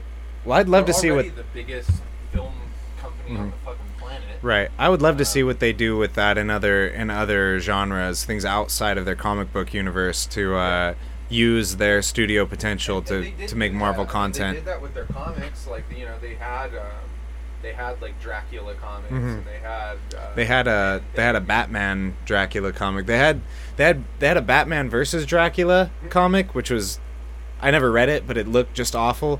Yeah, and there was a... Oh, no, not Batman. That was DC. Sorry. Excuse me. Like, I'm combining two different things. But that is kind of funny, though. You bring up Dracula. Well, Dracula, though. Yeah. They had that character. Yeah, there's a lot of... That's another weird thing, too. There's a lot of weird history there when it comes to characters. Why? Like that's interesting now that I think about it. So Marvel somehow acquired rights to make a Dracula comic, but then DC did as well, and did it in a... So it was... Is that just like... Do you think Dracula is just part of like the free reign? Yeah, like what's it called? Public domain? Like... No, I don't think it is. I think that I've heard this story before, I feel like, and I think there was something that happened where the character rights were shifted or something along those lines, I want to say. Interesting. I'm not going to. Let's see. Legion's a good show that I've been watching. I recommend it. I think if you watch it, it's pretty short. It's only like 8 episodes per season. There's the second season's like almost all the way out right now. Should be able to get through that pretty quick. I'd love to talk about that next time with you. Yeah. Well, we both seen it, but in the meantime, watching that show, I got into a little rabbit hole of looking up the progeny of famous Marvel characters, and I didn't know that Wolverine had a half Japanese son. Yeah, they have. Who was a villain? He was part of the Dark X-Men. Was it Dokken? Dokken, and yeah. he. I'd heard of Dark Wolverine before. I didn't know that it was Wolverine's son. Yeah. It was a really just fun to play around with. Not a really good piece of work comic, but if you've read, if you've ever seen the Frankencastle comics, it was Dokken who murdered Frank Castle, and so they're like enemies, which is like kind of fun to play around with. Comic books are so weird. Yeah. Like some of the fucking odd histories that they have with characters. Mm-hmm. I think they've done that with Wolverine a few times where he has, because he's got it. I know they have the daughter character. And an interesting note of Dokken that I read on the same Wikipedia page as I got like his discovery from. He's his characterizing his character trait that he's most well known for is his sex appeal. Apparently, yeah, he's number 6 on the sexiest characters of. Really? Yeah. Number 1? I don't know. I didn't look into it that deeply. Was this male and female? I think this was male characters. He was the 6th sexiest male character. The sexiest male superhero character. I'd have to go. I would really like to get you guys. I want to engage the audience on this one. If you guys leave us a comment, tell us who you think is the sexiest male Marvel character. Marvel character. I would go Gambit. Gambit's up there. He plays with them cards. Plays with the cards. He's very cool. So I was gonna say he knows how to handle a rod. Swings that thing around like an expert. But yeah, that cool Southern voice. Gambit's up there for sure. But yeah, I don't know. So I thought that was a really funny point to make. But what were you saying about the daughter? Were you talking about like Logan or? Yeah, well, they have, like, the X-23 character in the comics. And I almost want to say they had other sons or daughters of Logan, but I don't remember. I'm sure. I mean, it's so, like, one universe to the next. It's like, what the primary universe is, like, the 616 universe. Is that right? Or that's something that I honestly it's so complicated. Never really got into because it just seemed way too fucking... It's too vast. There's, like, hundreds of Marvel universes. Yeah, it's like, so weird. The way that I am with comics now is I just strictly go off of graphic novels. I'll just read one graphic novel at a time. Yeah. I don't even get into the continuity because it's just, like... It's a fucking... Most of what I do is, like, I look up... I'll look up character histories. Like, that's my main thing with comics. Like, I love comics. It's impossible to read them all. There's so many... Like, no way. Yeah, it's just such a vast history. Mm-hmm. And then you can even get into, like, all the weird little side comics and characters that people forgot about, and it's just crazy. It is just crazy. Have you guys seen American Gods? I think you'd really like that show. No, I remember seeing the previews for it and stuff, but no, I haven't watched it. Yeah. That's the one I think Neil Gaiman had something to do with that. I have no idea. Probably. Possibly. I don't know who Neil Gaiman is. He's a comic book writer. It definitely had a comic book feel to it for sure. I don't know if it was based on a comic, but... I recommend it. It's a pretty cool, like, it's like a modern day setting. This guy just gets out of prison and he's trying to, like, get back to his life, and he ends up entangled in the affairs of the old gods and the new gods, and the new gods are like, it's like the old gods like Spring and Zeus and all that stuff, and like and they're just kind of, like, withered and old because nobody worships them anymore. And they're still to a degree immortal and omnipotent, but they're just like not the same type of all-powerful as they were when people worship them. And now there's gods like technology and media and stuff, and those are the ones who are like taking over. It's a very interesting commentary on society and religion. Yeah, but it's also like a very exciting, fun show to watch. I recommend that. That's another one we could talk about, probably dissect for a while. Yeah, absolutely. What is what's going on with you back there? Yeah. We stepped out. We stepped out of Ari's world here for a little bit. Like, I don't know what you guys are talking about. Have you watched any interesting shows lately that you wanna dissect with us? Any media? That's sort of mine and Matt's forte. We watched Ozark for a while. Okay, I never got into that one. I need to check that out. Really, really good. And then it's like fucked up in the first 5 minutes. You're like, whoa, what am I watching? But it's Jason. Yeah. And then I haven't started watching Westworld season 2, but I loved the first season. Mm-hmm. That was good. Nobody's watched that. I watched most of the first season of Westworld, and my only thing with it is I watched the original movie like a long time ago, and for a movie, I enjoyed the concept of it, of the robots and their artificial intelligence becoming so good that they become somewhat sentient and take over.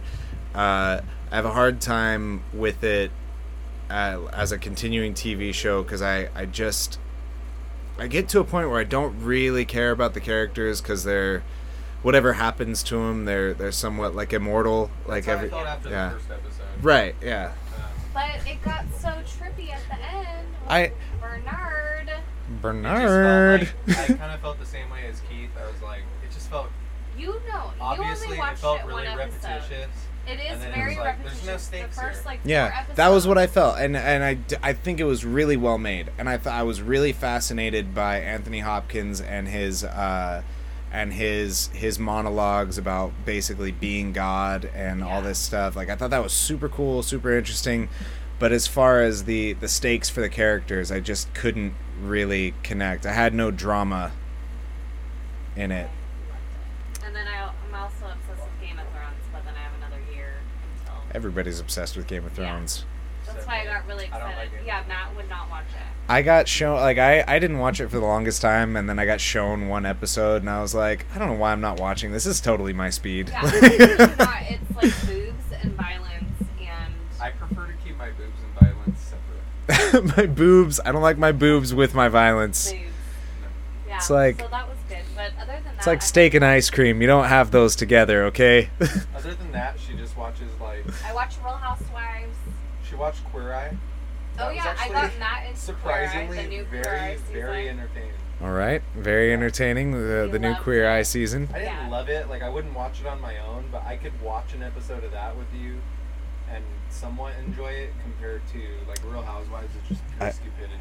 I just want to point out, I don't know if you guys are getting picked up at all because that little sound wave thing is like almost all the way from the that. So, well, while we have the AC on, we're gonna need to be pretty conscientious with the mic.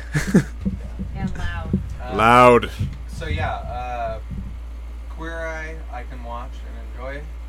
All those like housewife shows, not so much. Okay. It's just like it turns my brain off. That's why I like it. And then at night we watch. We like to watch Shark Tank. Shark Tank is pretty entertaining. It's pretty entertaining. Mm-hmm. I want to be Mark Cuban. Basically. Well, everybody wants to be Mark Cuban. Yeah. I just want his bank account. That's all. Yeah. I love. He likes Lori Greiner the best on that show. No, I was gonna talk about Conan O'Brien because I've always loved Conan, but we watch a bunch of like Conan O'Brien. Okay. Clips.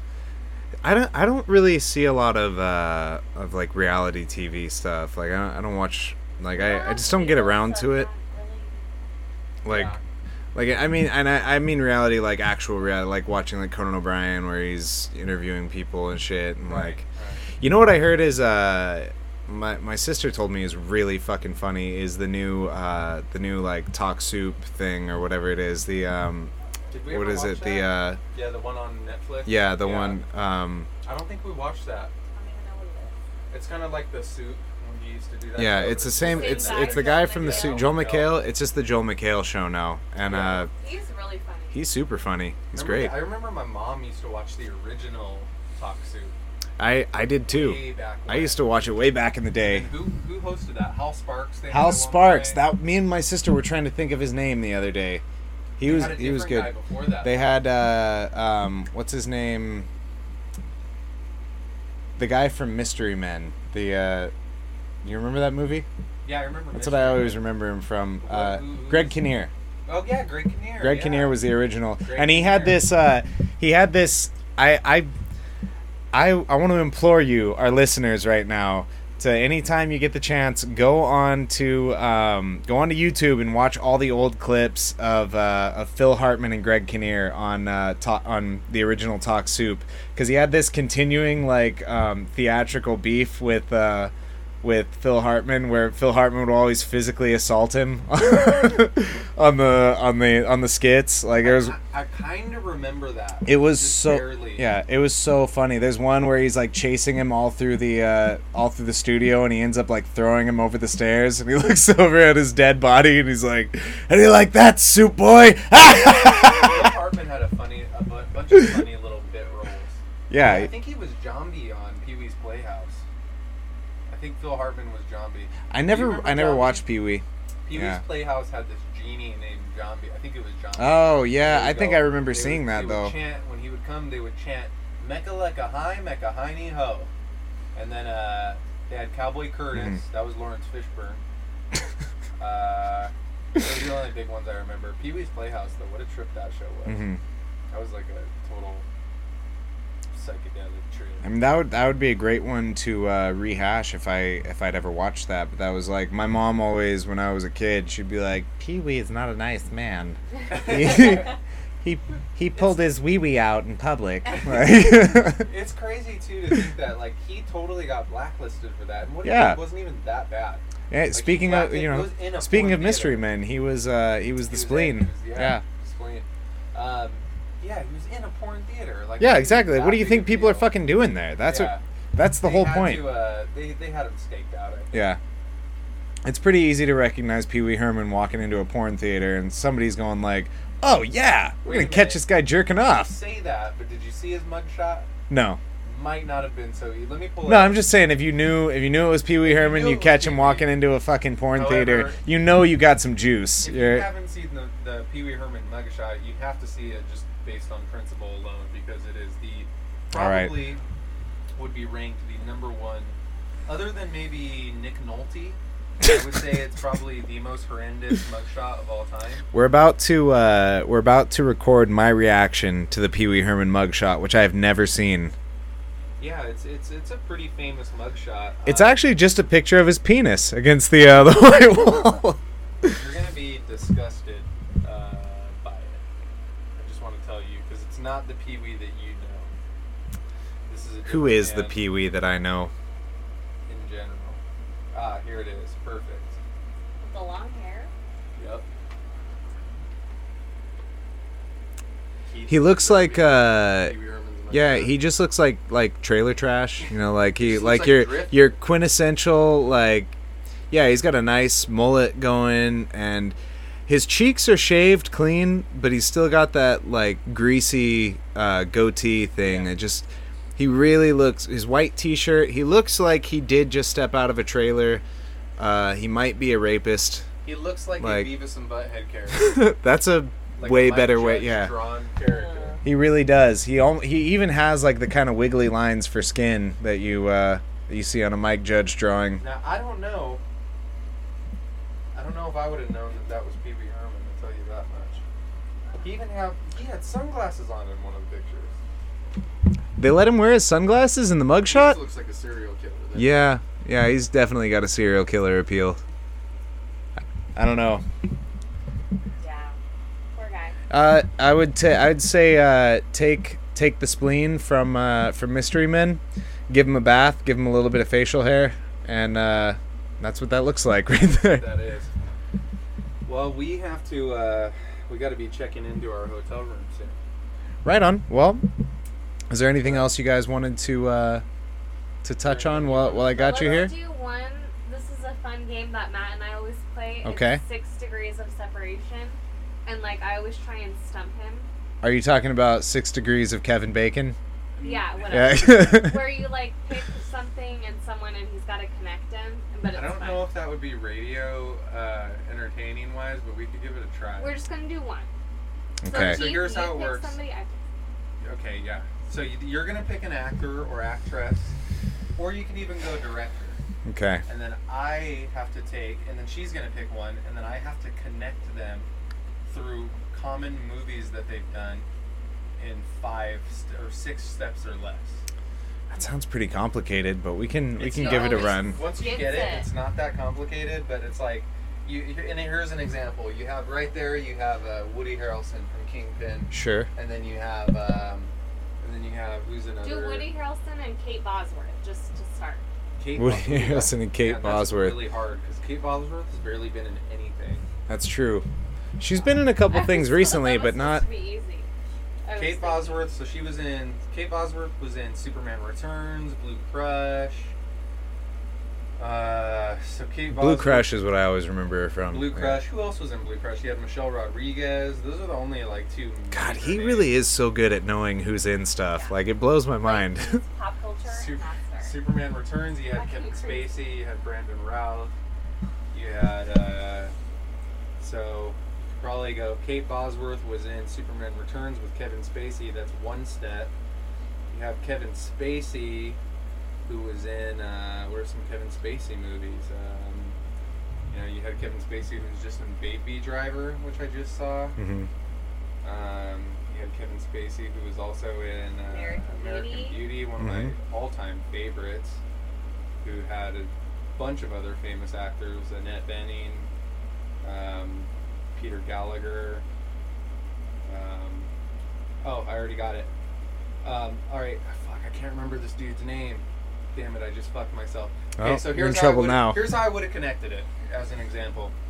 Kate Bosworth I'm trying to connect Kate Bosworth to Woody Harrelson. So you have Kate Bosworth, who was in Superman Returns with Kevin Spacey, that's one step.